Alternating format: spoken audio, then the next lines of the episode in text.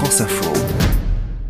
On ne pouvait pas le rater, Olivia Leray. Les vrais problèmes ce matin. Oui, en ce jour de rentrée des classes, il y a tout un tas de trucs qui nous préoccupent. hein. Là, par exemple, on se rappelle plus si on partait de la maison avant ou après Isabelle Labéry. On sait que quand Christine donne une seule température, faut être au feu rouge de l'avenue Maréchal Joffre.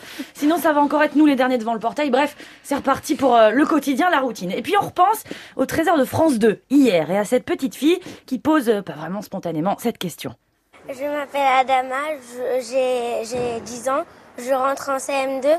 Euh, Est-ce que le pass sanitaire sera obli- obligatoire pour aller à l'école? Là, on se dit que ça va être encore un beau bordel, pardon, hein, cette année. On repense aussi à ce reportage, toujours hier, qui nous aidait à choisir un cartable la veille pour le jour J, avec cette tendance. celle des cartables meilleurs pour la santé. Comme ce sac avec une sorte d'exosquelette pour soulager le dos des enfants. Comptez 150 euros minimum. 150 euros minimum, minimum. Et là, on se dit que le sac à dos pas exosquelette qu'on achète et qui coûte pas 50, 150 euros, c'est très bien quand même. Et on repense alors au trésor de TF1. Il fait frais, presque froid.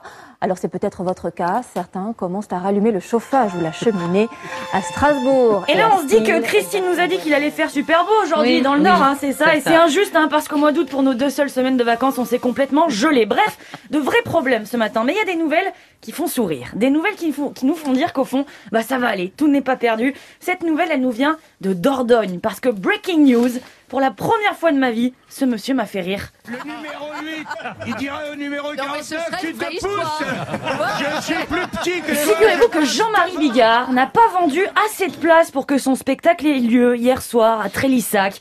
On attendait 400 personnes et seulement 29 places ont été vendues. Le spectacle a donc été déprogrammé et remplacé par...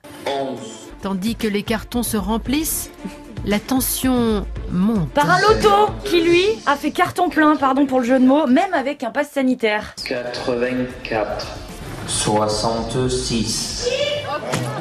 Kin, c'est le cri de la victoire. Le cri de la victoire ce matin, bon courage à tous. Vous voyez qu'il y a des raisons de sourire. Voilà, pas de Jean-Marie Bigard hier en Dordogne, spectacle annulé. Donc merci beaucoup, Olivia Leray. On ne pouvait pas le rater.